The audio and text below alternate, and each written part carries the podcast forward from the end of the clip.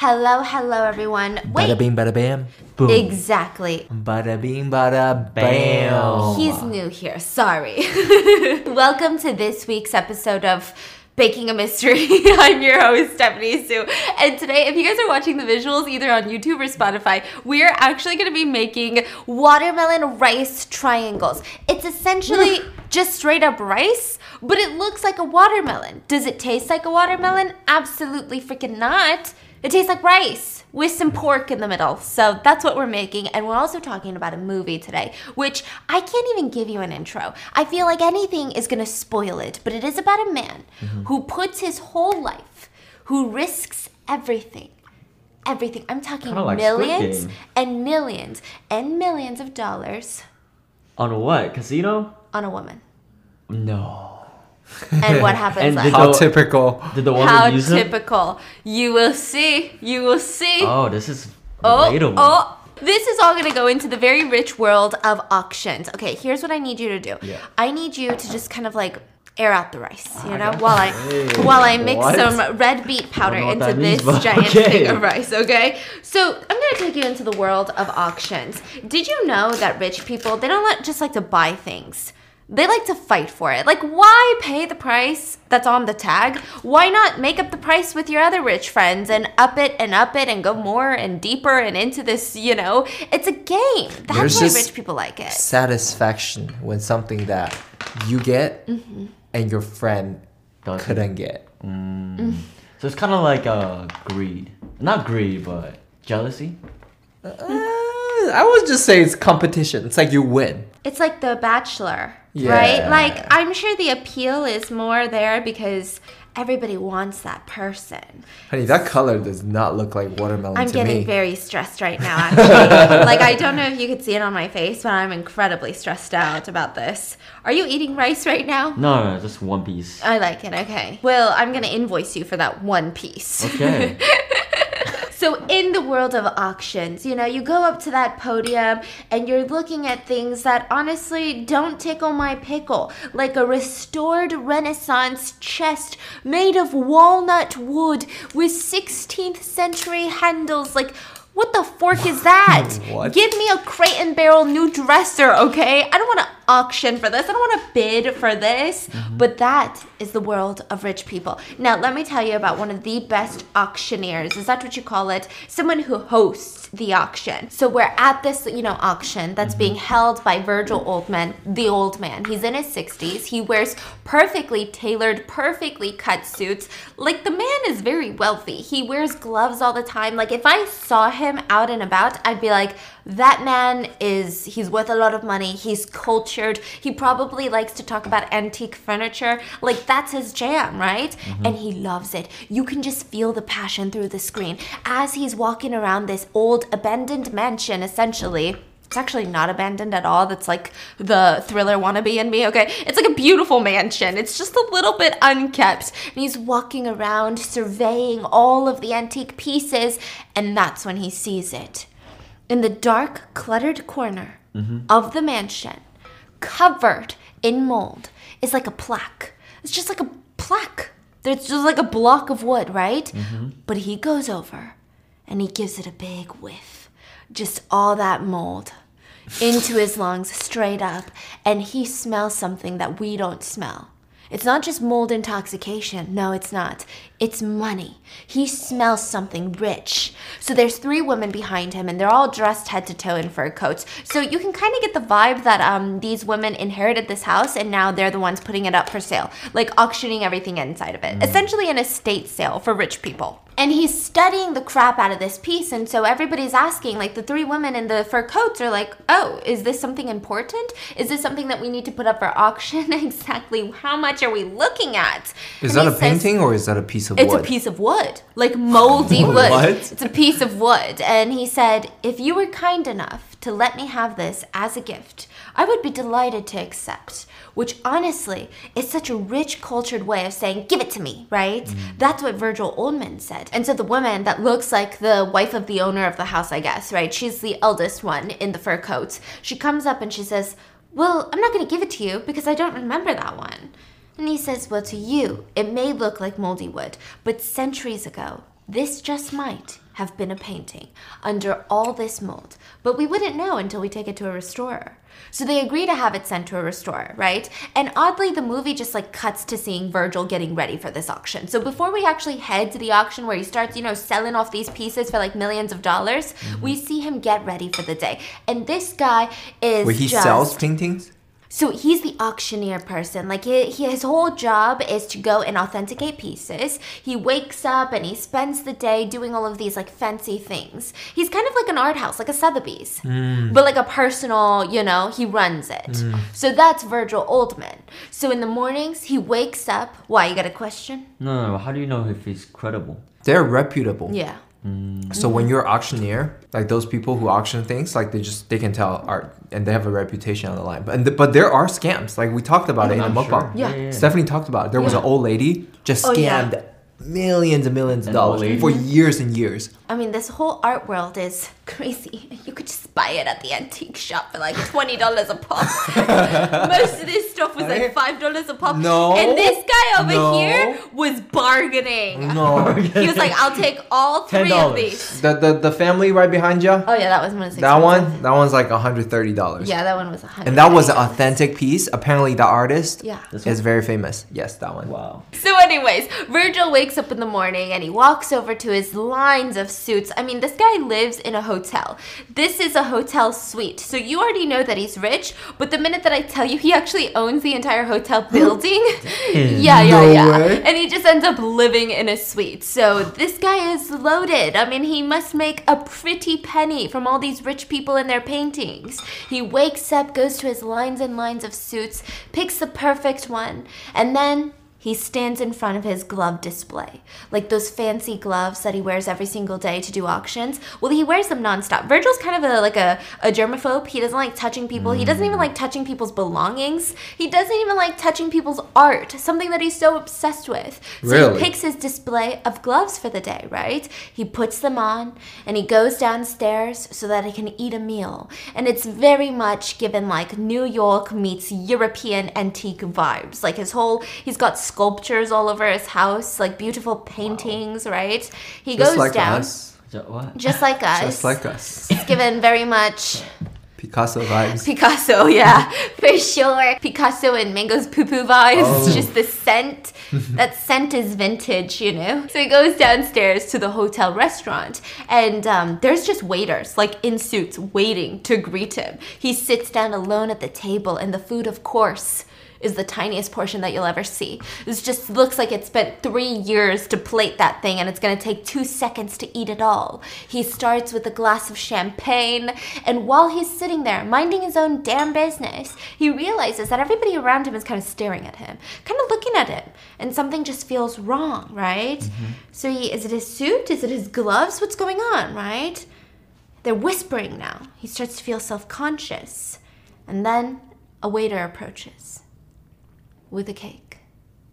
The management and the staff would like to offer our best wishes. And they pull out a small cake, an ancient recipe of a Renaissance desserts made of cream and bitter almonds, with one hell? candle on top. It's Virgil's birthday. Happy birthday, Mr. Oldman. Mm. And Virgil looks uncomfortable. He said, Oh, thank you. I mean, I would look uncomfortable too. Why are you feeding me an ancient cake? Give me a tiramisu and call it a day, right? I mean, what the heck? An ancient Roman cake with bitter almonds? That sounds like something your doctor tells you to eat, not a birthday mm. cake, okay? So he's he's looking at it and the waiter gives him some privacy. He doesn't blow out his candle. He doesn't even really take a bite of the cake. He just watches the candle burn all the way down until it fizzles out. Now, the waiters are nervous because this is not just a customer. This is not just someone staying at the hotel. This is the hotel owner. so they freak out and they come very apologetically, like, Is the cake not to your liking, Mr. Oldman? We can definitely make another one. I'm so sorry. And he says, No, no, no. My birthday's tomorrow. Quite the contrary. I'm just a bit superstitious.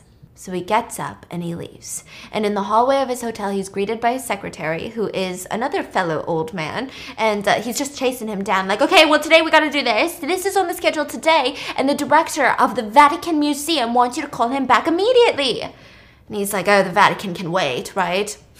They head to his office. I know, rich people. the Vatican can wait, okay? They head to his office. It's filled with statues. There's this giant table overflowing with gifts. And the secretary is like, Mr. Oldman, what would you like to do with the gifts? Oh, send them to my place, I guess. He says, okay, uh, I, I guess he doesn't care to open these pile of wonderful gifts. And he starts looking at them, and then the phone rings. That's a tradition, Mr. Oldman. You have to answer the first phone call of the day because it could be good luck, and you don't want to miss good luck on your birthday. It's not his birthday. Oh, it's the next day, sorry. so, anyways, he goes to pick up the phone, and now you can tell that Virgil never picks up his phone. That's like the secretary's job. Virgil actually hates cell phones. He thinks it's like just germ transporting devices. He thinks it's disgusting. He doesn't own a cell phone. And I mean, this is not like an olden day movie, like it's like set in present day, but he does not own a cell phone. So he picks it up. Hello? And it's a woman. She says, I have no wish to waste your time, sir. Okay? Who is this? It's Claire Ibbetson. Please don't hang up on me. So it seems like Claire thinks that she's talking to Virgil's secretary and not Virgil, right? And um, she says, I don't know anyone else that can do this. I'm on my own. And Virgil's losing his patience. I'm sorry, Mrs. Ibbetson, but this is this is not a helpline. She says, I must not be explaining myself very well. I don't speak with many people. Well, that's a very good stroke of good fortune. Talking to people is is a pain. Well, it's about the furniture at my parents' house. They, uh, they about a year ago. I understand, Mrs. Ibbetson. So this Claire woman, I mean, she's saying that her parents died and she doesn't know what to do with all of their stuff. She said that their estate has always been referred to as being highly valuable, extremely valuable. She doesn't really have pictures of any of this stuff, but she's looking for um, what do you what do you call it? And he's like evaluation. You want evaluation? And she says, Yes, exactly. That's what I want. And that's why I want to speak to Mr. Oldman. And he's like, Okay. Does Mr. Oldman even know you? No, this is Virgil talking, right? So she still has no idea that she's talking to Mr. Oldman. And she says, No, not at all. But I was always told that if my parents were to ever die, the only person that I could entrust with all of my parents' very extremely antique, valuable things, paintings, sculptures, furniture, is Mr. Oldman. And so he tells her, but listen, Mr. Oldman's assistants are the ones responsible for the evaluations, so you can definitely make an appointment with one of them. And she's very upset by this. Perhaps I didn't make myself clear. I must speak to him in person. So this kind of intrigues him a little bit. Like, what is going on, right? Mm-hmm. He said, before my dad died, like, this is the only person I'm supposed to trust personally. So he kind of agrees to it. Now we're back to the auction podium with Virgil's name on it, and he's just super fancy. This guy is like, Ladies and gentlemen, it gives me great pleasure to present to you Lot 231, a refracting elongated telescope by Galileo himself. Can we open the bid at 1 million euros? Hmm. Listen, you better believe I would be silent. I would be pretending like I didn't just hear it. But the room just burst into chaos. Everybody is bidding 1.1, 1.2, 1.3. Eventually it sells at 2 million euros, 2.7 million euros. And then the next piece, a painting, starting at the low price of 10,000 euros. An older man in the crowd, let's call him Snow because he, he is President Snow from Hunger Games. He, has a, he has a name in the movie, it's Billy, but he definitely looks like Snow, okay? So, Snow, he raises his hand and he says, 20,000. Okay, anything else? 21, 22. Eventually it sells for $30,000 from Virgil to the older man, Snow. But we find out after the auction that Virgil and Snow actually know each other and that they are together in on this beautiful library, right? They're sitting there and Snow is showing him the painting that he just bought for $30,000. And he says, Beautiful, isn't it? Very. Virgil, you never miss a trick, do you? Who is this really? So Virgil says, the real artist of that painting is a man by the name of Yanksy, a Russian painter who died in the late 80s. Uh, he only really did landscapes, but he did, among all his landscapes, just three. Just three portraits of women his entire life. So, Virgil, you're saying this is one of them? Exactly. Virgil tosses him a stack of cash and he says, Double on this one? And the man kind of looks disappointed. Snow looks a little bit disappointed. So, I mean, immediately you can kind of put two and two together. So, Snow paid $30,000 for this, right? But Virgil is paying him $60,000 to take the painting. But the painting is not worth $60,000. It's probably worth millions of euros. If not hundreds of But- thousands of euros. He knows. So Virgil told everybody that this is, oh, this random painter, so let's start the bid at $10,000. So everyone's like, the random painter? Why do I want that? But if he had told them the truth that this is one of Yanksy's one of three portraits, it would have sold for millions of euros. So what's crazy is they actually do this in the real auction. Huh? Most of the time, what they do is they work with the artist. Mm-hmm. They make it higher. They sell it higher. This artist, let's say Dendet, right? You made like ten paintings, Right. And you you work with this auction house, and you say, hey, if you can sell one of my paintings for one million dollar, that means the rest of the nine my nine paintings they can probably each sell for one million. So I'll give you one. and then I will give you one for free, for example Wow. even though before I come to you, my painting probably only worth like a thousand dollars. Wow. Does that make sense? Yeah, yeah. It's all about the market, right?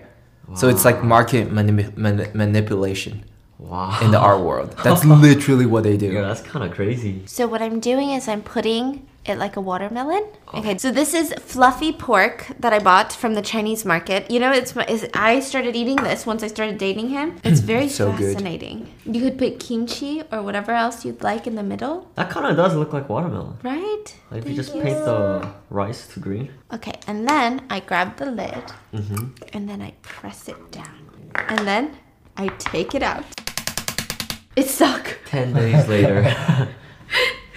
oh, Honey. hey, that's kind of cute. Honey. So then you get some seaweed. Oh my god. Kind of. Look at that. Kind of. Not the best. Alright, we're selling this too, guys. Oh my god. I gotta take a bite. I gotta try it, yeah? Does it taste like It watermelon? just probably tastes like rice, huh? I bet. Not a lot of porcelain. It's just rice.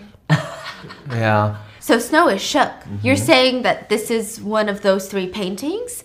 And Virgil tosses him a fat envelope filled with cash and he says, I'm thinking double on this one, right? Mm-hmm. So Snow bought it for $30,000. He's getting paid $60,000, but he knows that this is worth millions. So of But course he's making 30 thousand dollars. Yes, but Virgil is making millions. But he So- wouldn't be able to do that without exactly. Omen. But he's Right? feeling a little Yeah. salty about this whole thing. And he looks a little bit annoyed. And Virgil does not notice. He's got a magnifying glass up to the painting. I mean, he's swept away. Like, this man actually does love the art, right? This dude is busy. And uh, Snow keeps talking to him. You know, Virgil, one of my favorite memories with you is um, when, you know, you know Mi- Milo Hansen?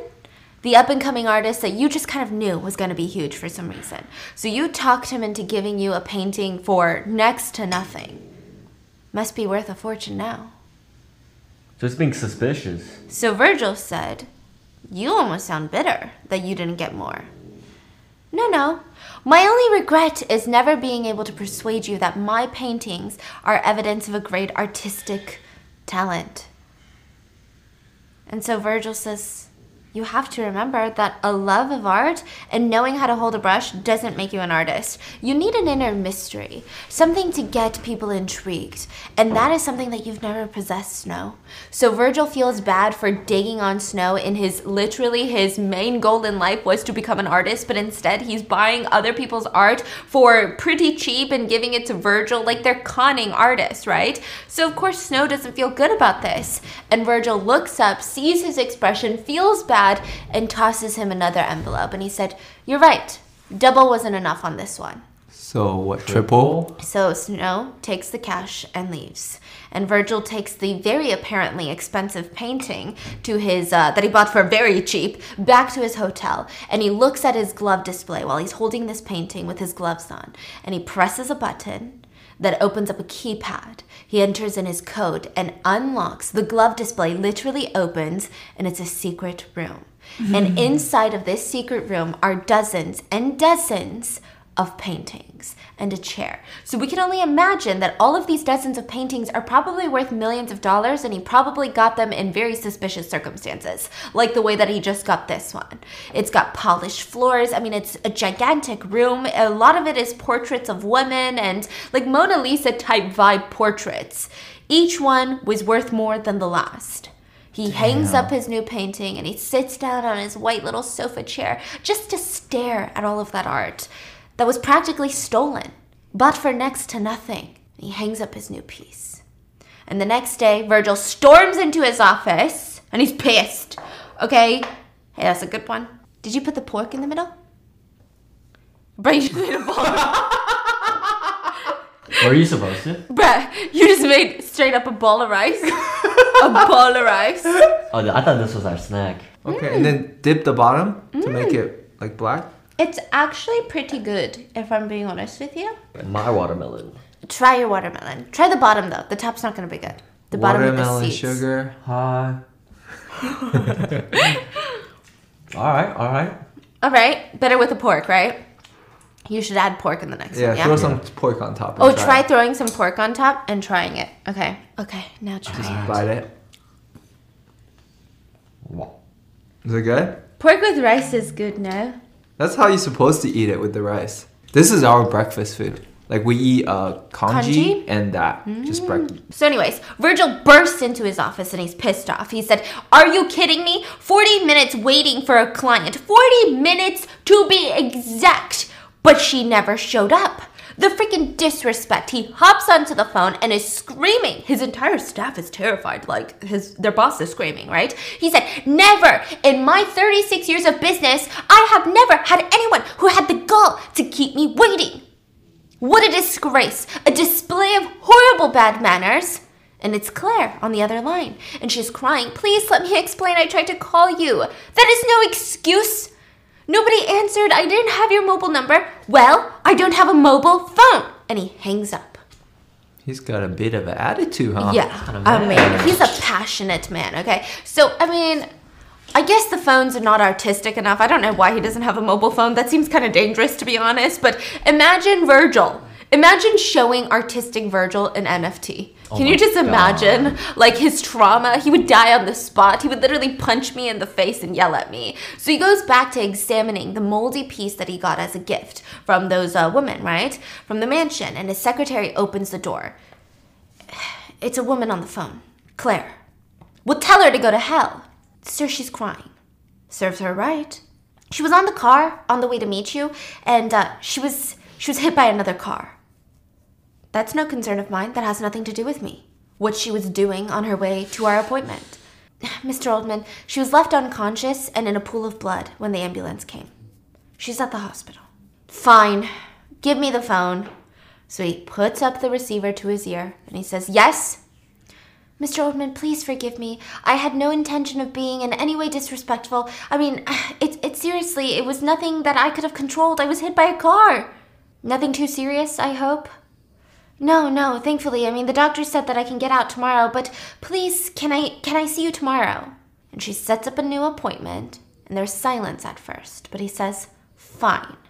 But first, Virgil has to head on over to the lab. So remember that moldy little plaque that he was just looking at with the Yeah. magnifying glass? Mm-hmm. Well, he's meeting the rich heiresses there to have it restored. And I think that if it's worth a lot of money that they're not going to give it to him as a gift, they're going to take it back and try to auction it off, right? Mm-hmm. And at first, the restorers, they were able to take away a lot of the mold and you see a painting underneath of a woman in a dress. And it's it's not the perfect condition. The paint isn't vibrant. It's a little bit dark. But uh, one of the women just says, We just want to know how much it's going to sell for. Is it anything important? Is it a good one? And Virgil is looking at the piece. I mean, he's studying it. He's breathing all over it. He says, Hmm. It's a fake. What? How is that possible? Our father never bought fakes. He was a world renowned art collector. Like, that's not. It's and it's beautiful. Look at it. It looks like it's centuries old. Look at how pretty the painting is. I didn't say that it wasn't beautiful. I said it wasn't authentic. Hmm. And the restoration tech butts in and says, From our analysis of the pigments, I mean, and the wood, we thought it was pre 17th century. And Virgil says, Even older. Well, then it must be worth something, Virgil. Well, yes and no. It's a work by the Valiant, a female forger of the 16th century. She copied masterpieces, but she couldn't sign them because she was a woman. So she would mark them with her own personal code. Do you see this woman's iris, her eye? The light reflecting off is in the shape of a V. V for Valiant. Wow. The women are sad, and he says, Don't be sad. It's worth something. It's just nothing compared to the original. What she was inspired by, the masterpiece she copied. I mean, are you catching Virgil's little plan? His lying plan, his manipulative plan. He's not, this is not a Valiant. This is literally probably the original, and he's gonna try to buy it with Snow and add it to his collection of very deceitfully bought portraits. We're just stopping at one watermelon. We're not gonna give him a watermelon. Nah, it's good. Are you Honestly, sure? I'm so good here. Oh boy, I cannot believe it because we actually got an Audible spot on. Listen, I'm about to get so passionate because I literally use Audible all the time for listening to true crime audiobooks, for podcast research, to listening to thriller audiobooks, the newest mystery audiobooks. I even listen to podcasts on Audible because Audible lets you enjoy all your audio entertainment all in one app. They have an incredible selection of audiobooks across every single genre. Like I'm talking bestsellers, the newest releases, celebrity memoirs, mysteries, thrillers, motivation, wellness, self help, business, whatever you are looking for, they've got it. They even have this podcast and even Rotten Mango on there. They've got thousands of podcasts, honestly, from popular favorites to exclusive new series.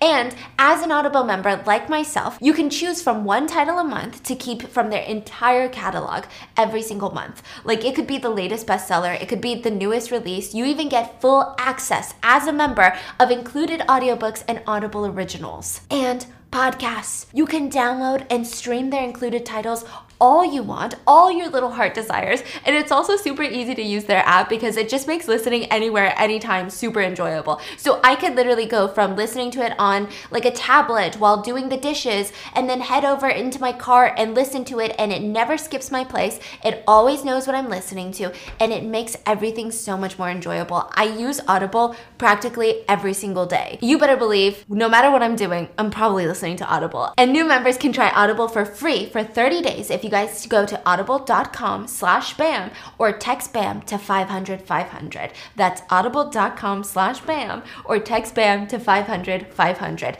Thank you, Audible, for sponsoring today's episode.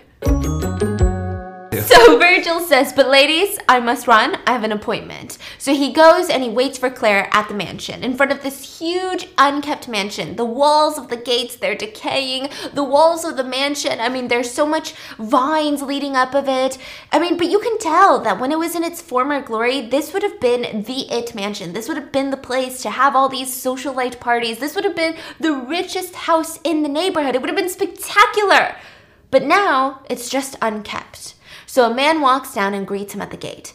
Are you Mr. Oldman? Hi, I'm Fred. I'm the caretaker. Please come in. Oh, thank you. What about Mrs. Betson? She sent her apologies, but overnight she was running a temperature and uh, she won't be making it. And Virgil is pissed at this, okay? And he says, But not to worry, she asked you to follow through with evaluation and she instructed me to show you around. And so they walk inside and they start touring the whole place. And I mean, it's like a rich hoarder house, just littered with antiques, paintings everywhere, sculptures in every single corner. I mean, the mansion, you can tell like the paint is peeling, the walls are unkept, but the bones of the house, it was beautiful. Like it it's such a vibe. It's like one of those antique vibes, right? Mm-hmm. And he's going through and he's looking around. I mean, every single place that he looks, there's something to look at. And Virgil notices all of the paint falling off and he says, how long ago did uh, Claire's parents? Uh... Oh, I know. By the looks of it, I see what you're getting at. It looks like it would have been centuries ago, but it's only been a year. So Virgil starts looking and browsing some artworks, and he starts asking some very nosy questions. Well, how many brothers and sisters did Mrs. Betson have? Uh, none. She's the only child. Is she married? No. Has she ever been? No, no. I don't think she's even had a boyfriend. Grandparents, aunts, uncles? No, none of that. Why is he so nosy? Right? So strange. She's, as far as I know, she's just on her own.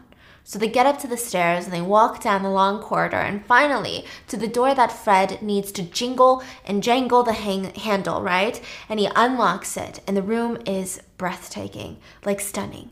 Paintings all over the walls. Like I'm talking every single wall is a painting and in the middle are just a table and a chair. Like you know that this is to look at the paintings. It's not a room that you do other things in. It's literally for the paintings. There's sculptures. It feels like a giant storage unit for rich people. It doesn't even look like a house.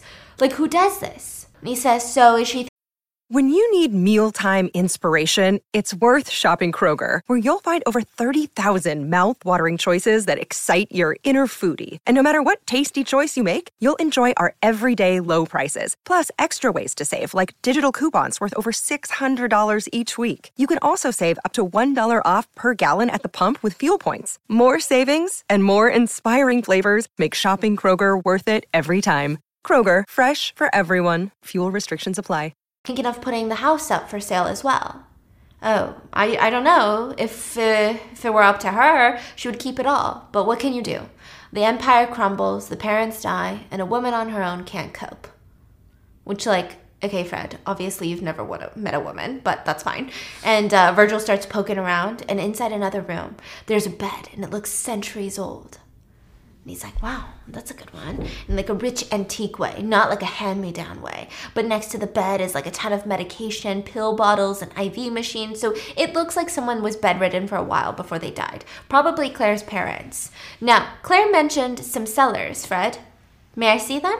So he's taken down into the basement that is so just dusty. The minute that Virgil steps in, he puts his handkerchief over his mouth. There's cobwebs everywhere, or cobwebs. I said cobwebs.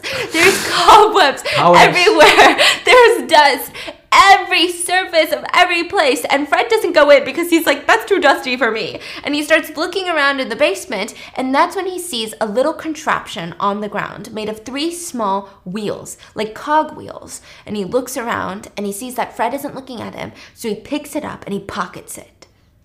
Yeah. What? Like He takes it? it, yeah. And after his valuation, he goes into his office and he's staring at this little contraption of wheels. And uh, he's got one of those like fancy, what do you call them, magnifying glasses on, but it's like for, it's one of those fancy ones. And he starts asking a guy by the name of Robert. They'd been working together for years. Now, Robert is a bit younger and he's known for cleaning up anything mechanical. So, uh, not paintings, he's not good with art. He's also not good with like furniture, but in terms of anything mechanical, like sculptures that are mechanical or these antique pieces that are mechanical, like this is the guy that Virgil goes to. He says, um, it looks like a piece of ironwork. I, I don't know, nothing special is catching my eye about this object right now. But then Virgil says, but I found this in contact with damp flooring, right? But there's no rust. So that means that means it hadn't been there very long. That means someone put it there on purpose. And why would they put it there on purpose? I need you to find out what it is. So he says, okay, I guess. So Robert gets to work and Virgil leaves. He goes back to his mundane office job where he stands there and people wheel in giant pieces of art, beautiful artwork, and he will either let them know if it's authentic or not. So he says, authentic. And They wheel out the 10 foot painting, and another team of people wheel in an 8 foot tall painting. And immediately, Virgil is interested in it. Because in the corner of that painting, mm-hmm. there's a woman curled up on the floor, but her head is buried in a pillow, maybe a pile of sheets or something. And she's sobbing. But on the lower right corner, near her knees, there's something on the floor. It's the cogwheels. In It's the painting? Yeah, it's the contraption that he had. Very similar to the one that he found in Claire's cellar. What? Yeah, so he's like, oh, that's gotta be something. Virgil and his team show up the next day at Claire's, just a bunch of dudes in suits doing inventory of everything all the furniture, all the paintings. They're taking pictures, they're writing down notes. Virgil is overseeing the whole thing, but he's pissed, right? He just. He's pissed that, that Claire is not there. And he says, Fred, it's 11.30. The appointment was 8.30. I, I know, I know, Mr. Oldman. She said that she was gonna come. I, I know, I know. She she will come and she will be here. And Virgil gets distracted. He said, "Hey, don't touch the piano. The piano doesn't need restoration." And he rushes over and he says, "The, the piano it's just loose. It lost a key. We just need to replace the key. It doesn't need to be restored." And the piano tech looks at him and goes, "No, the, it opens. The key is right here." And the mm-hmm. key was in the little lock. And he's like, "That's weird. That wasn't there yesterday. There's no key yesterday. I, I remember that. Oh, well, I'm sorry, Mr. Oldman, I don't know what to tell you. And then another incident. Sir, the glass is broken over here in this cabinet. Do you want us to restore the glass? And Virgil knows that something's not right because in his memory, he has amazing memory, by the way. Like, this is his one true pride. This is what got himself to where he is in work. And he's like, What are you talking about? The glass was not broken yesterday. Fred, Fred, can you come over here? Does anybody else live in this part of the house? Do you live here? He says, Yeah, but I live in the caretaker section. Nobody else lives here. Why? Well, things are different from the way that they were yesterday. And you're telling me that nobody lives here? Well, in any case, if Claire's not here by noon, I'm leaving. I'm suspending all of the inventory and I will not be working with Mrs. Abetson. So Virgil quietly excuses himself and he heads down to the cellar again. I think he's looking for more wheels, right? Mm-hmm. And that's where he finds it. Another contraption there on the floor. So he's like, okay, someone's putting this there. It was obviously not there yesterday. He bends down, picks it up, puts it in his pocket, and he's interrupted by Fred. Mr. Oldman, Claire's on the phone for you. So Virgil takes out his handkerchief, grabs the phone. Hello? Like he literally hates phones, I tell you that. Mrs. Betson is about to apologize for not being there, and uh, he interrupts her. Spare me my time, Miss Betson. You know I can't touch your things without a contract. I agreed to proceed, trusting that you would be here to sign this contract, but yet again, you fail to show up. Claire says, Well, could you just leave it on the table in the hallway? I'll sign it. I promise you. I'll accept your conditions, whatever they are, and I will sign it. And in that moment, one of his associates knocks over a ladder and it lands on the ground with a bang, and another worker is like, Hey, be careful! But the odd thing is, Virgil hears it from across the room, but he also hears it echoing in the phone. Oh my gosh, she's home. She's home. Weird. Why is she home? And why wouldn't she just say hi? And he noticed that, right? Oh my god, that's weird. So he's intrigued. He's perplexed even. He starts walking over to where the ladder is. And, uh, you know, she's talking. Listen, I understand your frustration, Virgil, but please believe me. It's all a series of unfortunate events, unintentional mishaps. So, what exactly happened today? And as Virgil is letting Claire talk, he's going through each room and trying to listen to where the voice is sounding from, if he can hear her, if she's in the house, if she, he can hear any echoes, right? And why is she hiding? And she says, Well, today my car was stolen, and I had to go to the police station to report it stolen. Well, which police station did you go to? Well, the one in the city, of course. Where exactly? In the town square. Which square? Enough with the interrogation, Mr. Oldman. And Claire's voice clearly echoes in that room that Virgil is standing in, the one with all of the paintings, right?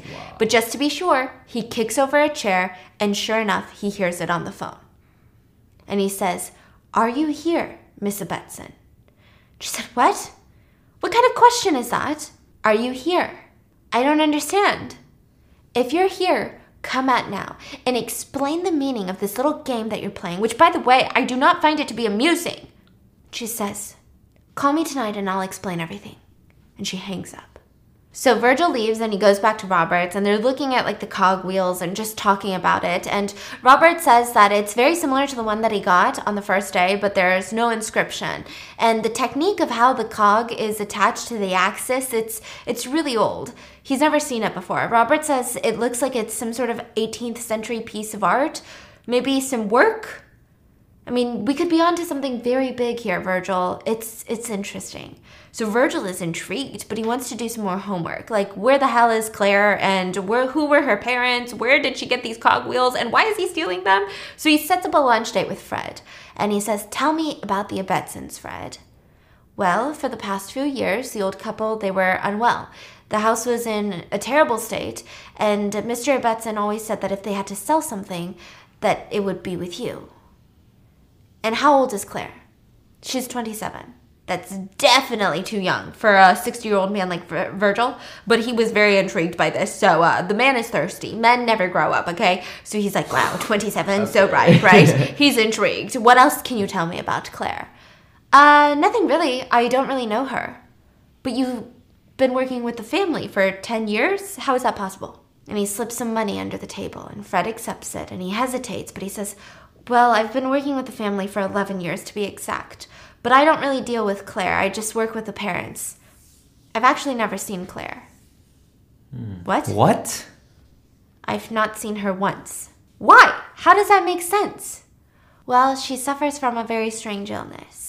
And then the the scene ends. We don't get to know, okay? And it cuts to Virgil at yet again another auction, and he says, um, "This is lot 93 by a Valiant." Portrait of a lady, 16th century, inspired by the portrait of a young girl. So, this is that moldy plaque that's been restored, and uh, the one that's worth millions, the original, but he said that it's a forger, right? So it starts at 35,000 euros. Now, Snow is bidding on it, and an old woman in a wheelchair, she's also bidding against him. So it goes to 55, then 60, 65, 70, and then they end the bid at 90,000. But both of them, the woman and Snow, say 90,000 at the same time, but Virgil says, sold to the man in the blue. And the woman, Wow. she's pissed by this. She said, No, I got my bid in first. Why are you closing the bid? And everybody in the crowd says, Yeah, I think they said it simultaneously. If not, I think she said it first. Why are you giving it to him? And she stands up and she says, I am one of the biggest collectors of valiant forgeries, and I will sue you for this. So, I mean, she's pissed. Virgil is pissed because he ends up having to give the painting to her, selling it to her. Oh, he lost it. So he meets up with Snow in his office and he's mad. You were too slow. You didn't get your bid in on time. You didn't keep up with me, for God's sake. You're losing it. And he says, This isn't the first time we messed up. I don't know what the big deal is. Because that wasn't a valiant forgery, it was a genuine one by Petrus Christus. It'll be worth 8 million euros. Damn. 8 million euros? So fed up, Virgil heads back to Claire's, and this time he stops at this cafe that's across from the mansion. And there's a woman sitting in a cafe, and she's in a wheelchair. But she's kind of creepy in the sense that, like, I'm gonna be honest with you, she keeps yelling at random numbers while she's just watching the mansion. So she's like, 918, 1, 119, 1404. And the numbers are like gradually getting higher, and then finally she shouts 8725. And it's just like, okay, what is she saying, right? But it's- 1748. yeah. and it's just a little bit straight. It's just a little bit strange, but um, you know, there's kind of an arcade in the cafe, so maybe it's got something to do with that. He just kind of ignores her, and she's just watching the mansion and watching Fred walk in with his little pile of groceries, and and Virgil keeps thinking, there's no way that all of those groceries are just for Fred, the caretaker. There's no way. So he gets back into his car and he drives off. Hey, Robert, any update? Listen, I cleaned them with this special fluid, and you won't believe this. Look. And he looked down with a magnifying glass, and it said the name Viconsin. Okay, something very fancy. I can't believe it. Jacques Viconsin. Bruh, that's definitely not how you say it. 18th century constructor of automata. Automata. Bruh, I don't even know what that means. Sounds like a like he'd be making like automated sculptures or something. And uh, virgil says when i was a student i did my thesis on him. And virgil didn't even look excited but he's got this crazy poker face.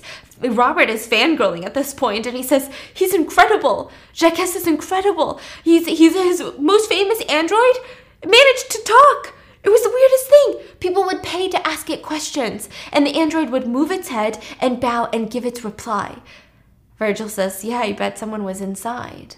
And he says, More than likely, more than likely someone was inside. But the mystery is that nobody could explain how the automata got every answer correct.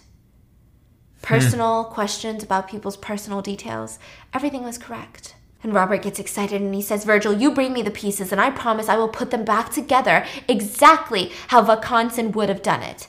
I don't doubt it, Robert. I don't doubt it. But I don't know if I can recover all the pieces. Virgil, I only need 80% of the pieces and I can reconstruct the rest myself. There's a honk. Oh, but that's my girlfriend. Um, I have to go. She's picking me up for dinner. Would you like to join us? And Virgil says, No, no, no, you two go ahead. But you can kind of see how lonely Virgil is. I mean, he's just this lonely old fart with nobody to share his passion and his love with, right? It's just this lonely, sad, poor guy with millions of dollars of art in his hotel suite in the hotel that he owns, right? Really sad. I feel bad for him. I really do. We should start a GoFundMe for him. so he goes back into his office and Mr. Oldman, Mrs. Sebetson has called. She's on the phone. Well, what does she want now? She asked if you would meet her at 2:30. Where? At the mansion. So Virgil just can't help himself. He ends up going, even though he's really pissed off by this. He opens the iron gates, walks across the lawn into the house. There's no sign of Fred or Claire anywhere. I mean, the house seems empty. So he kind of goes from room to room, and he eventually ends up with a room with all the paintings. Like, I mean, this is the most beautiful room, right? Mm-hmm. And he hears a voice, but he can't see Claire. I'm extremely grateful for you coming, Mr. Oldman. How did you know it was me? Well, Fred has a limp and Virgil is trying to find the source of her voice, so he starts walking around the room. It sounds really close, right? Mm-hmm. I have to say, how should I put it? You can speak your mind, Mr. Oldman. Well, your whimsical ways, these games, they're getting a bit tiresome. You know, he's upset, like he's saying, like, these games that you're playing, I'm getting exhausted of it.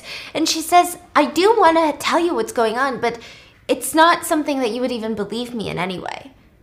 If I didn't believe you, I wouldn't be here playing hide and seek, Claire. Okay, well, the truth is, I don't see a lot of people and I never live. I never leave the mansion. I never leave the villa. Actually, I haven't left this house since I was 15 years old. So at this point, he still doesn't see her, he just hears her voice. And she says that if there's anybody else in the house, she always locks herself in her room, and it's just the way she is. She's always done that. Even when my parents were here, I hardly ever saw them. I just don't see anybody. Why? Well, why do you go around with your hands covered by gloves? Well, mine is a question of hygiene. And, and I don't see the connection between your issue and my issue. Well, Virgil, you're afraid of touching other people. Even touching their possessions disgusts you. And me, I'm afraid of seeing other people. Sounds like we have very, very similar problems. And Virgil's saying, like, you know, being a hermit and employing a caretaker, they don't really add up. And she says, Well, I mean, it's just that somebody needs to take care of the villa, and when nobody is here, I go outside. But when people are here, I don't go outside. It's the very idea of even stepping foot out of this mansion, it paralyzes me with fear. So I hope that, even knowing all of this, you can help me sell my parents' belongings. And he says, You have my word, Miss Betson. And she says, Okay, well, feel free to deem any price you feel appropriate. I trust you fully with this whole process. Leave the contract on the table and you'll find it signed by the next time that you come here. And Virgil listens to her. He leaves the contract on the table. He leaves and he meets up with Robert. And he managed to steal another cogwheel this time that he was there. And uh, Robert is so stoked. He's, he's so excited. He even asked, How much would the automatron be worth if we managed to put it together? Like, if we really make it happen. Robert, think of a really, really high figure. Do you have one in mind already? Yes? Well, you probably thought too low. If everything goes well, you'll be very handsomely rewarded, Robert. Don't worry. Oh, no, Virgil, I, I didn't mean to talk about money like that. I just wanted to let you know that even being able to do this is such a privilege and I feel so I feel so honored, honestly. I, I wasn't trying to say that I wanted to be paid or anything, and Virgil says, It's okay, Robert. I understand. And he goes back to Claire's, and in the cellar, he finds yet another piece that he pockets. And Fred screams for him Claire would like to have a word with you, Mr. Oldman. So Virgil goes to the painting room, and behind the painting is a concealed door. Like you can kind of see it, right? And um, it spits out a blue envelope from the bottom.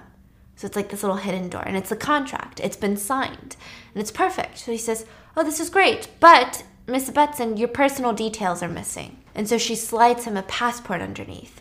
And he starts looking at the details of her passport. I mean, he opens it up. This is clearly expired. Like, it's a passport of when Claire was 12 years old. And he's like, uh, Claire, this has expired a long time ago. Mr. Oldman, personal details never expire. It'll do enough for your purposes. And he sits down and fills out her information, but a flicker of light catches his eye. It's inside the painting. There was a little reflection of light. And he sees that the wing of the bird that's on the door has opened up. So it's a little peephole. Huh. So she's watching him. And so he goes back to the door. He slides under her passport and he's now eye level with Claire. And he sees Claire staring at him like they're eye to eye, right? Mm-hmm. They can only see the eyeball. Yeah. And she blurts out, kind of rudely, if I can add, You dye your hair. I'm disgusted by people who don't even trust their own hair. And Virgil's like, What? What? You're mad that I dye my hair? And so Virgil says, Oh, yeah? Well, I don't trust people who think they're so good and so amazing that they won't even come outside. And he storms out. And Fred is there and he's like, Oh, Mr. Oldman, Claire wanted me to give you the keys. I'm off on Monday. In case you guys are back for the inventory, here are the keys. Just make sure you slam the door when you enter the house, otherwise, she will get scared and she will panic. Mr. Oldman snatches the keys, gets back into his car, and during the weekend we see him picking on picking up books on agoraphobia, which is pretty much you're too terrified to leave the house, right? You don't want to see people, you don't want to leave your house, like you literally get lightheaded at the sensation of even thinking about leaving your house. It's like a very real condition.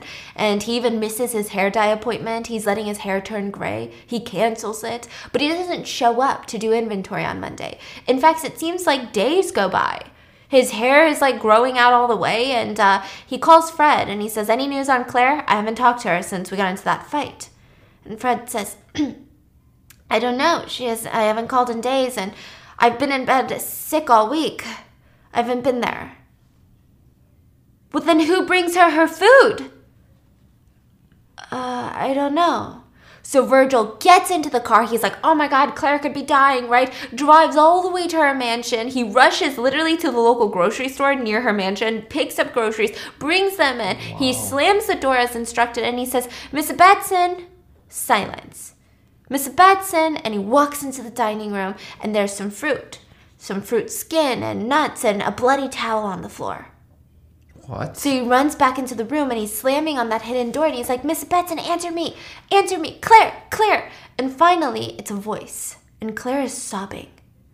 And he's like, no, no, no, no, like I can help you, right? And she's like, no, get out, get out. And he's like, Claire, it's okay, it's me, it's Mr. Oldman. There's nobody else here. Calm down, Claire. What's wrong? Tell me what happened.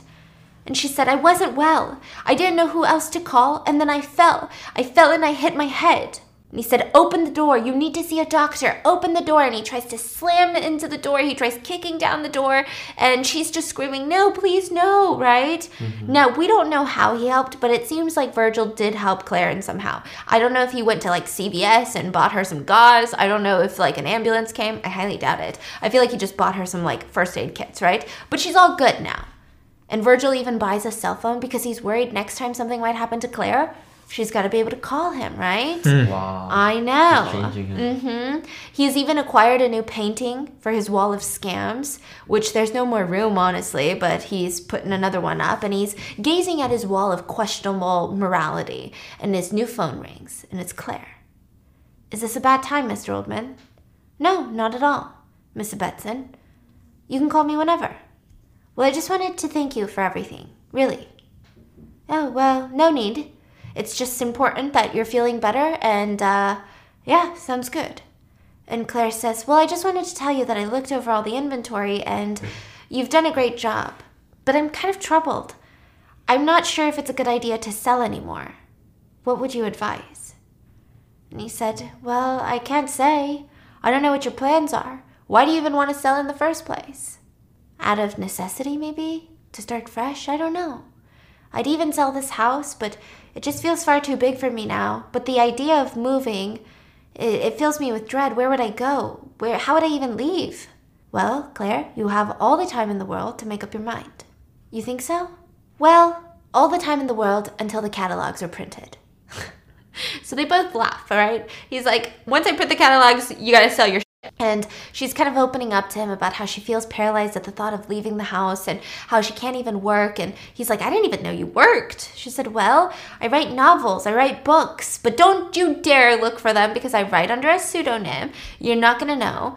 And uh, it's nothing good anyway. And he tries to comfort her and he says, Artists always hate what they make. I love making watermelon rice triangles. I really do. And I love talking to you and filming these lame videos that I hope that you love. If it means, you know, you can smile a little bit, maybe you can look forward to it. This is like the stuff that I look forward to. But you know what I don't look forward to? No offense, but it's emails. It's stressful and I'm always worried about my grammar and how I sound and what what is the person receiving my email going to think about me? Like it's a lot.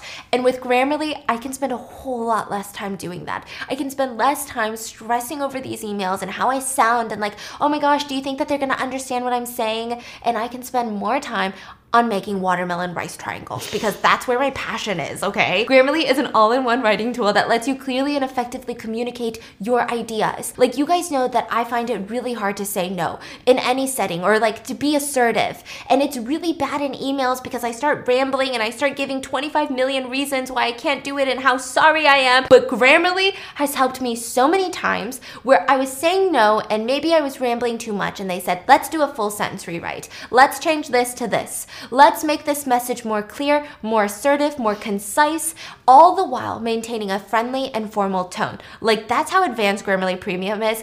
I don't know what I would do without it. I didn't have to sweat behind the computer, like because Grammarly does all the hard work for me, and I love their clarity adjustments, their tone detector, and I like that it just helps me effectively communicate and avoid all that weird miscommunication. It also helps me sound a lot more confident and polished in emails, which I mean, that's literally all I need. And you can use it for everything, not just emails. I'm talking those essays, pitches. You can even use it for tweets and text messages. So get through your emails quicker and keep it concise and confident and effective with Grammarly. So go to grammarly.com slash BAM to sign up for a free account. And when you're ready to upgrade to Grammarly Premium, get 20% off just by being our listener. That's G-R-A-M-M-A-R-L-Y dot com slash BAM. Thank you, Grammarly, for sponsoring today's episode.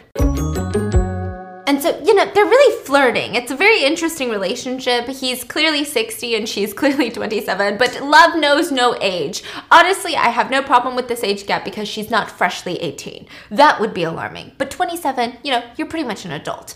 So he decides that he's going to go over with all of his inventory and sit down in that painting room and check off one by one. And Claire would talk to him and she would tell him if she actually wants to sell it or if she wants to keep it. And it's honestly a really sweet thing to do. He probably wouldn't have done this for any other client. Most of the time, they're flirting instead of, you know, anything else.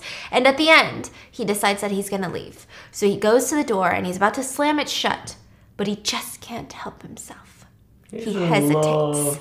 So he sl- opens the door, slams it shut, but he hasn't left. He's inside the house still, and he hides behind Pretend a painting. he left? Yo, wow. this is like K drama or something. Yeah. and he's just too curious, too excited. And uh, Claire opens her little secret door, and we see her, ripe 27 year old Claire. 60 year old Virgil sees her, and wow, the juices be pumping, I guess, okay? Oh because my it's a God. lot. He's hiding behind a sculpture, and Claire heads heads out of the hidden door to the main door so that she can lock it. And she's in her pajama bottom. She's got this messy hair. She's got this loose sweater on. She's barefoot. And of course, she's freaking beautiful, which is crazy because if I don't see people, this is the best I can do. And I'm seeing people. If I'm not seeing people, oh, you're not getting none of this ever, right? You're still beautiful. Bruh. And so she's. Also touching. I can't think straight. What happens next? Just kidding. so she's freaking beautiful. And Virgil decides that now that he's laid his eyes on her, he needs a distraction in order to leave. So he calls her on his phone and she rushes to her room to pick it up and he rushes out and leaves, right? And he leaves and he's on the phone with her. And meanwhile, he's just giggle gaggling. Like literally, it's a man in love, 60 year old man in love. Meanwhile, Virgil has another meeting with Snow. And in Snow's hands, is the portrait of a lady. And he says, How did you? I can't believe it. But that woman got it. The woman, she outbid it. I know, Virgil. I couldn't sleep at night. I had to do something to make it up to you. I just, I wanted you to forgive me. But how did you even get it in the first place? Well, I heard the lady was having some financial problems, so I persuaded her to sell it to me for $250,000. Not exactly cheap. But I, I figured it was reasonable. You were talking about how it's 8 million euros? Okay, well, how much do you want for it, Snow? What? No, I don't want a penny more than I gave the old lady. I, I know, I, I feel like you think that I'm losing my grip, and I only did this so we could go back to where we were. No animosity, no anger. I just wanted to win back your trust. Wow. And Virgil said, if you did this to win back my trust, you had a very bad deal. Because you never lost my trust in the first place. Wow. Wow. what the These heck? people. And Virgil surprises Snow by giving him a hug. And he goes back to Claire's. I guess Virgil in love is a new man, right? And this time he sees the lady in the wheelchair again, the one across from the cafe, and she's talking to another woman. Some kind of mathematical, philosophical stuff, talking about random numbers, right? And honestly, it doesn't seem like she's lost her mind. If anything, she seems like she's far more intelligent than us mere mortals, but it's still strange though. Like, it's confusing what she's talking about. Even an intellectual like Virgil is very confused. He goes to Claire's and he starts talking about the valuations, and he tells Claire, you're ruining your life, you know? For reasons that are beyond me. This illness is killing you. It's absurd. It's so absurd it seems unreal. How could you spend the best years of your life in your room? And she said, I know. My mother thought that I was faking it the first time. We were abroad in uh, Paris, and I got so scared when we were walking by the Eiffel Tower. I was just this little girl. But it kept happening more and more. And then my mother realized that I wasn't faking it. Well, Claire, is there a place that you were not anxious? Ever? Only once. It was in Prague during a school trip. Um, I was 14 years old, and in the town square, there was this astronomical clock. I must have walked around it a hundred times, and it was beautiful. And I still vividly remember there was this restaurant with very strange decor, and it was the only place in the world that I'm nostalgic, and I miss it. Well, what's the cafe called? Night and Day. Did you ever go back? Oh, no, never. Why not go now? I would be happy to take you. And she doesn't respond. Two days later, it's Claire's birthday. So he decides that, you know, he's like, okay, well, I gotta get her something. I gotta get her something beautiful for the beautiful girl. So he gets her this beautiful pink bouquet and he shows up to the mansion. But Claire is in a bit of a mood. She said she read the documents and she said, um, you know, I read it all. Well, Claire, did you manage to understand some of it? Of course! Ridiculous sums of money, Virgil. Even a child would know that she's being cheated. I'm not trying to cheat you, Claire. All of these things need interpretations. There's starting bids. There will be higher bids later. And what if there aren't, Virgil?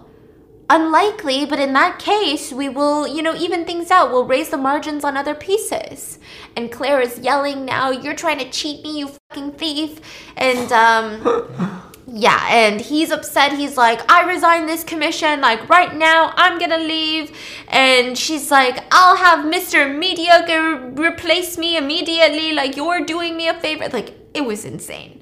So they get into this huge fight, and she's like, Do me a favor and disappear off the face of the earth. And he leaves the house, he throws the flowers in the air, and he storms off. He goes to a nearby restaurant to drown his sorrows in wine, and that's when he sees it. He sees Robert playfully feeding someone that is not his girlfriend. Robert is cheating On his girlfriend. His, girlfriend. Okay. And uh, I mean, I don't think he really cares, Okay. but just a little sad, you know? Oh. I guess love isn't real. And uh, the phone rings, and it's Claire. I'm sorry, Mr. Mold- Oldman. I behaved so poorly. I've never been given flowers before, and I hate that I have to keep making these justifications for myself. I just, I feel bad for yelling at you. And he says, No need to apologize. I'm not angry with you. My birthdays have always been horrible as well. Yeah, but my birthdays have always been so horrible until you came around, and you've just kind of turned my life upside down. The other day, I went downstairs to the main floor and I looked out into the garden. Well, did you go out? No! I would never go that far, but I thought about it. Do you want me to come over? And she said, yes. So he skr skr back to the villa with his little glass of wine that he just had. He's feeling excited. He puts his chair facing that wall near her, and uh, they start talking about how there's treatments nowadays and how she can get help, and maybe you can talk to a shrink. And she says, I'd rather talk to you than talk to a shrink. And so the two of them, they start chit chatting, and then he pretends to leave again that night, hoping she'll come out and he can get another glimpse of her, right? This time she just took a shower and she's in a very thin robe. Yeah, of course.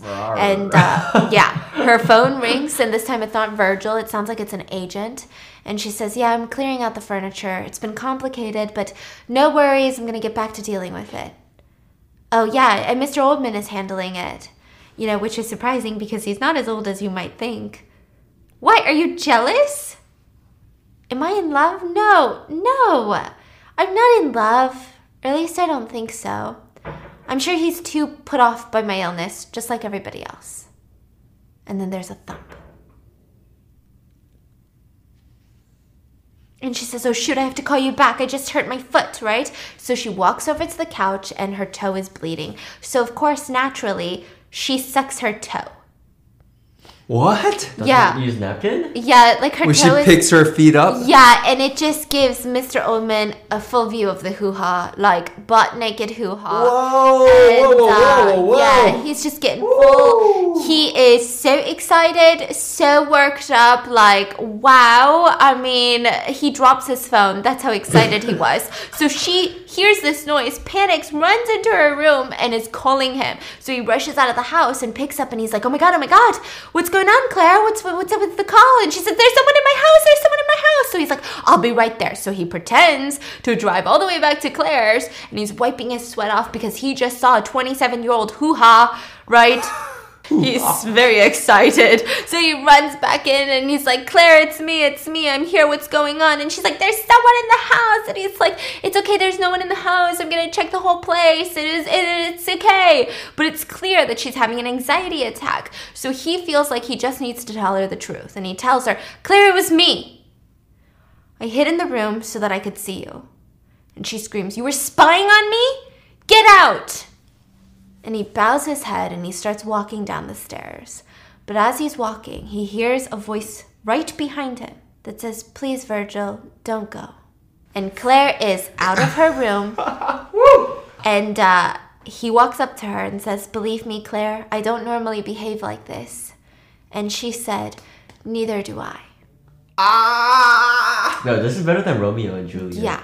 And he touches her cheek and he says, I didn't mean to hurt you. It's just I couldn't help myself. I had to see you. And he comes back to Robert's place afterwards with another piece. And Virgil isn't even intrigued by this automatron anymore. He just is obsessed with Claire and he keeps telling Robert, You should have seen her. She's beautiful. And she had this look of some creature that was terrified of the universe. Which, side note, I tell you, men's fascination with a fearful, vulnerable woman is something else and incredibly alarming and makes me a little bit disgusted. But he was like, she looked like this fearful creature, a scared of the universe, and I got a boner. Like, what? she looks terrified of the world, the and you got a hard on from that? You need therapy, 60 year old Virgil. You need therapy. Thank you very much, right?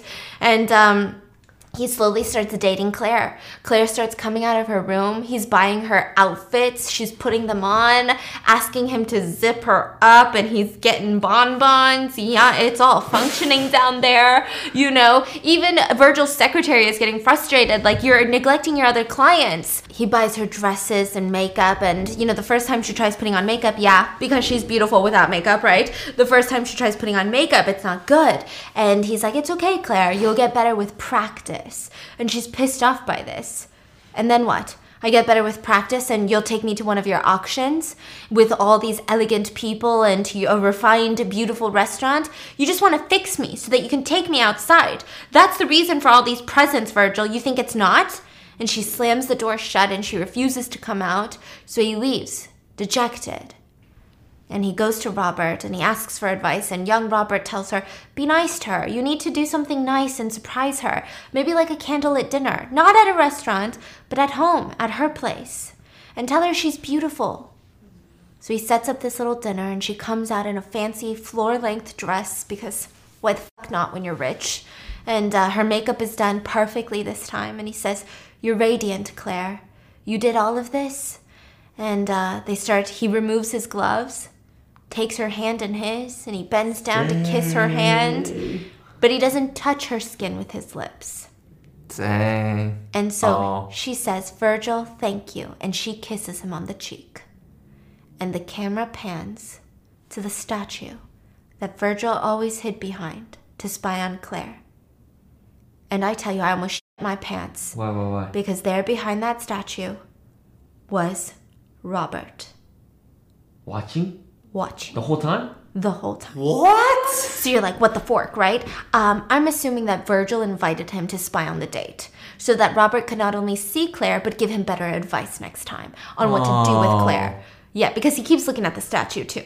So it's kind of Oh. like maybe oh. this inside thing. But I tell you, I almost pooped myself. Okay, like what? So Virgil starts opening up about his life at Claire's urging, and he says it's nothing really special. A child loses his parents, and I went to a horrible orphanage. The only point of interest in my childhood was that the nuns would punish me by making me work with a restorer who had a workshop there.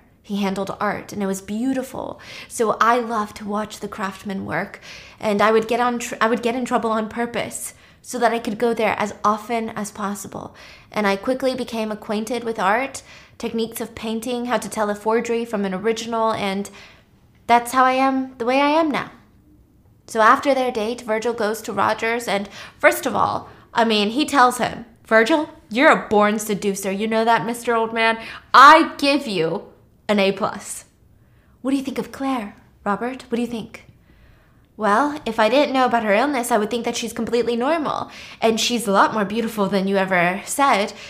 But I would like to give you some advice, Mr. Oldman, if I may. I would say that you pray that your girl never gets better. What do you mean? Well, that doesn't make sense. Because if she gets better, she's gonna find someone better. So Robert, you know, he's a good right-wing man, right? a few days later, Robert's girlfriend tracks down Virgil and asks her, asks him, "Do you know what's going on?" No? I mean, what's what do you mean what's going on? I know that this is wildly inappropriate and I know that you just work with Robert, but I was just wondering since you guys are so close recently, if he's cheating on me. And Virgil's like, "Oh shoot." And he's like, "Why would you think such a thing?" And Sarah says, I don't know. He keeps talking about a Claire, someone named Claire. I just thought you might know, but in case you don't, Robert is someone that you have to be on your guard at all times. Being in a relationship with him, I've realized that you can't fully trust him. And she left. What? And Virgil takes her advice and demands all of the automatron pieces back from Robert. And he's so confused. He's saying, Virgil, why are you doing this? And he just says, You're not the trustworthy man that I thought you were. And he walked off. And he goes back to visit Claire, who lets her into his room. Well, it's more like um like an apartment, I guess. Like there's a hallway, there's a living area, there's a nice little office area, a bedroom in her unit. Like it's it's intense. And then um she approaches him and they make out. Oh yeah. Beautiful. They make out and they do it. Ooh la la. Yeah.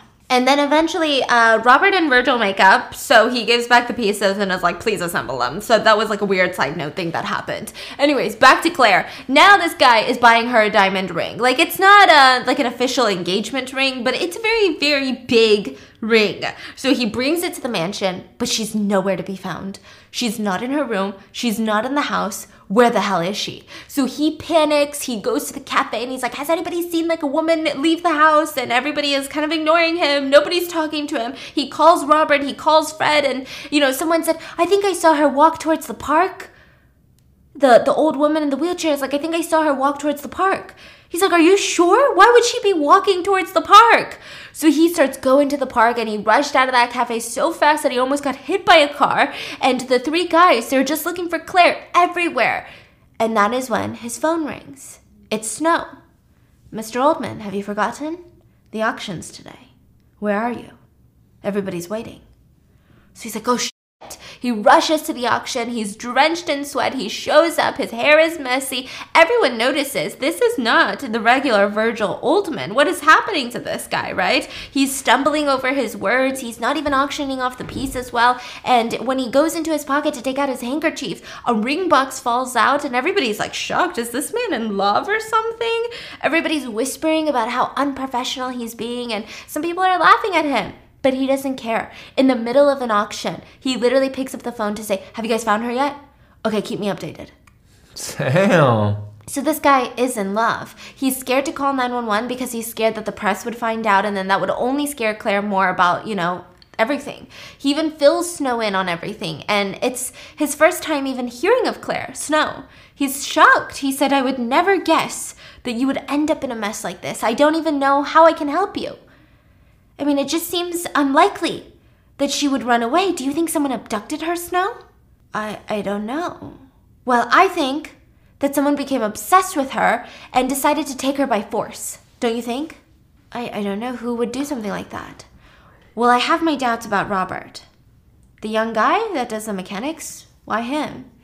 I mean, from the literary point of view, he fits the bill. The young knight rescuing the damsel in distress from the clutches of the old man. Don't go overboard, Virgil. That's too much. She could have run away on her own. But, Snow, I just don't see why she would leave me. Well, Virgil, human emotions are like works of art. They can be forged. And they can seem like the original, but they are a forgery. A forgery? Everything can be faked, Virgil, even love. And Virgil goes home looking depressed and he thinks to himself, oh my god, like what if, wait a minute, what if there's other secret rooms in the villa that he doesn't know about? So he rushes back to the mansion and with Fred, he starts looking for other rooms. He even checks in the attic and there's nothing there. But then they hear sobbing. And it's Claire. And she said, You've come back, you've come back. And they can't hear her, but she's behind another door. There is another room. And she said, You've come back. I thought you abandoned me. And he bursts through the door, finds her alone, crying. And uh, he helps her downstairs, runs to her bath. Yeah, she's butt naked. And he's sitting by her. And she's talking about how happy she was in Prague at that day at Night and Day Cafe. She really loved it. So was she missing or not? No, I think she had like tried to leave the house at one point and then freaked out and then went into her, another Oh, room. Okay, okay. Yeah, and uh, Virgil, I guess, saved her. I don't know. The whole thing is a little bit bizarre. And on top of that, it even gets worse, okay? Because the next time that uh, Virgil visits her house, it's a very like a d- dark, gloomy, rainy night. The woman in the wheelchair is watching out the cafe and watching Virgil walk towards Claire or walk towards Claire's house, and she sees three men approach him and they just jump him. They literally beat him up outside of Claire's house and they try to take his keys and everything. So it seems like a mugging. And Claire sees this through the window and she starts panicking. And in the rain, she runs out of the house. Yeah. Wow. In the soaking rain. And Virgil is unconscious, but the next time he comes to, he's being wheeled into the operating room on a stretcher, and Claire is soaking wet running next to him. so she Wow. left the house for him. And so since then. Are you okay, Dada? Huh? This is so like beautiful, man. right? and since then, you know, he recovered, but he's walking with a cane, and she is out of the house. She doesn't go out to like cafes and restaurants with him, but she goes to his place.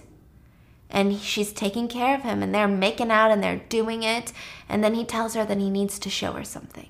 So we can assume that it's been weeks and he hasn't shown her his secret room yet. But he hmm. finally goes to the glove box display mm-hmm. and shows it to her. He unlocks it and she's amazed. I mean, this girl loves art. She's looking around and he says, I've been collecting them all my life.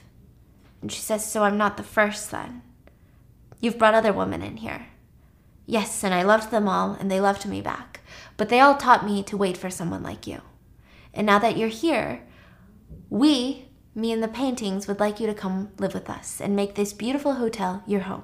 And she said, Oh, Virgil, I just want you to know that if anything should ever happen to us, I do love you. And he said, I love you too. And the two of them go to a fancy dinner date with Robert and Sarah. So she's like really out the house now. And Virgil announces that he's planning on retiring. So he's so excited. He's going to one more auction in London for the week. And that's going to be his last auction ever. And hopefully, hopefully, Claire will go to Prague with him. They can go to the Night and Day Cafe. And, uh, you know, she's a little bit nervous and she says, I just feel like a week is too long. I know I can't get on a plane yet, but that's a really long time for us to be apart. And he says, It's okay. You can be at the hotel. You can feel comfortable. Do whatever you want. A week is going to fly by. So the whole time he's in London, he ends it with a bang. Even Snow shows up, flies to London to give his respect to Virgil's last auction. And he says, Snow, I just want you to know, Virgil, I'm happy for you and I'm to miss you. You were fantastic. And he says, You say it like we'll never meet again, Snow. I know, I'm just nostalgic already. Well, you'll get over it. If I get over it, you'll get over it. To remind you of what a great artist I could have been if you had just believed in me, Virgil. I've sent you one of my paintings. And Virgil looked at him and he winked and he said, I promise I'm not going to burn it. So he comes back home and he goes to his hotel and his, um, you know, his like door person is like, oh, here's the painting that your friend Snow sent. And he's carrying it and he walks into his unit and he's like, Claire, Claire, I'm back. Claire. And he's walking around. And the suite is empty. And so he's like, okay, maybe she's at her villa. So he goes to the glove box display so that he can uh, get, put his new painting in, the one that Snow gave him, into his painting room. And he looks at the painting closer and he realizes it's a painting that he saw in Claire's mansion. And he's like, huh, that's weird. Hmm? Maybe Claire bought one of Snow's paintings. What a small world. He didn't really think of it. And he opens the door and he drops the painting. Every single thing in that room, every single painting worth millions of euros, is gone. No freaking way. Oh, so Claire, shit. Claire stole it. except the automatron that Robert had built. And in Robert's voice, the machine said, There was always something authentic concealed in every forgery. That's why I'll miss you, Mr. Oldman. It wasn't just Claire, it was Snow, Claire, and Robert. Damn.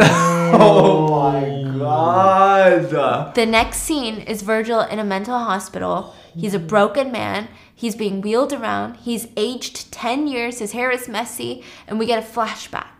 He found everything empty, and the whole time, he's just crying. I mean, he couldn't, he didn't even know what to do. He rushes to Claire's mansion, and everything's been taped off, and he goes to the cafe across the way, and he talks to that woman in the wheelchair. And he says, do, do you know where that woman went? Do you know where the woman went? Did they clear all the furniture? And she says, The woman? What do you mean? This is your 10th time at the cafe today. And he's like, What? That's so random. But where is Claire? Where is the woman that lives across the way? You've been at the cafe nine times before today. Today makes your 10th. Okay, but I was wondering if you saw the woman leave the villa. Medium height, light hair, a bit pale? Ah, yes. That was 231. What? 231 times she left the mansion. I saw it. Holy. Holy, this guy got finesse, finesse, finessed. He's like, Are you oh sure? Oh my That doesn't make any God. sense. Claire has only left a few times ever since she's met me. No. Then another six. In the year and a half, 139. I saw her go out 237 times. You were at the villa 63 times, 36 times during the day, 27 at night, excluding the night of the accident. I'm the one that called the ambulance, by the way. The villa is free now, if you're interested. I could get you a good deal. I know the owner. Who's the owner? Me. The past two years I was renting it to an engineer. He was wonderful. He was he would fix anything in the house. He was really good with anything mechanical. There was practically nothing he couldn't fix. Robert. Robert was renting that house. Ah! So Virgil rushes to Robert's workshop and the place is closed. Everything is empty. It's out for lease again. And Virgil goes home. He tries calling everyone. Snow, nothing. The only painting he's left with is Snow's painting.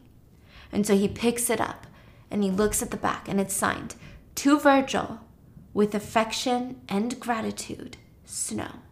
And he realizes that he was tricked by everyone he's ever trusted and he has nothing else that he could do. So he buys a ticket to Prague to visit that cafe and he's waiting for Claire.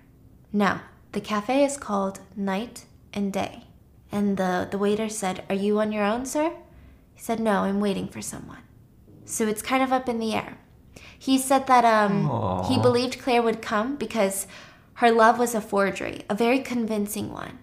But every forgery has some authenticity. But then the other interpretation is that he will wait night and day for her, and she will never come. Yeah, obviously she won't come. Like, damn. This was Why they do that to him though? Bro, This is the greatest freaking Virgil, dude. story, bro. This is the greatest Bruh. story. Like I learned so much. Never love.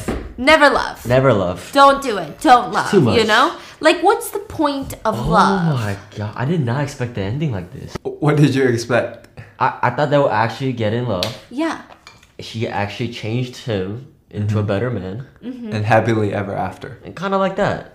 Kind of like that. Damn. I thought Robert was the one that kidnapped or abducted the girl. Yeah, yeah. Mm-hmm. Claire, Claire. Wow. So he still loves her. He still loves her. He's in love, love. Would you Oh. still love me if I stole every bit of everything from you. Heck no. And I left. Yeah. Would you go to the cafe? Stop. yeah I will. Stop. Would you go to Haidilao and wait for me? Yes. I'm waiting for her. Yeah, wait. So what if what if she stole everything, everything that you Yeah, have everything. possessed? Yeah, like everything behind the wall, like all there. Yeah. All my collections. Yeah. Take it off. What if I stole that hundred dollar painting right there? Oh. One hundred. That might hurt a little. It will hurt, but But you would forgive me? I will forgive you day and night. Day Oh. and night. It's actually night and day. Night and day. Night and day. Wow. Would you actually? Wow. actually? Wait, say that phrase one more time. There's always. There's always some authenticity in every forgery. What are they trying to say? I, I do believe though. That she loved him a little bit. She she has some feelings. Because that's what they were saying. So, um, the movie, there was a scene where he talks about how the reason that you can tell an authentic from a forgery is because no matter how good a forger is, they can't help themselves from putting a little bit of their own touch into each forgery. And this was her touch. She didn't need to tell him about this cafe. She didn't need mm. to, you know. That's true. yeah. So this was her touch. Dang. So did she love him? I think so. Partly. maybe a tiny bit. But do you think he deserved it? Do you think Virgil deserved all of this? No. Not to that extent. But what I mean, Yeah. yeah, he has scammed some people, but, But a lot of them that are just rich people. Yeah. it's just and- how But what market is. Snow? Snow, he gave Snow so much money. Yeah.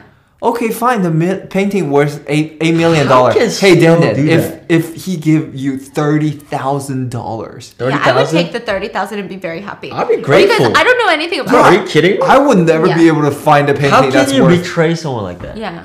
yeah, I don't know why. I mean, I guess greed got to him, dude. But that's crazy, dude. Why did Robert do it? Robber? I th- I I never liked Robert since the beginning. Mm. Like he gave me that sketch, like, sketchy vibe. Maybe just a scam artist. Mm. Probably. I feel so bad for him. Like I got it. Like Bro, I he- mean, he, finally. I mean, okay, changed. fine. I mean, the man's probably still loaded. Yeah. Mm-hmm. Right. He's still rich, but I think he lives for those paintings. He Right. lives for them. Yeah. yeah, but he shouldn't have stole. No. Right. He shouldn't mean, have even if he was rich, it's like his mental state now. It's Right, like- right, right, it's- exactly. It's broken. Yeah, but he did, you know, scam those art. Yeah. Yeah. I don't know how I feel about this one. I like it though.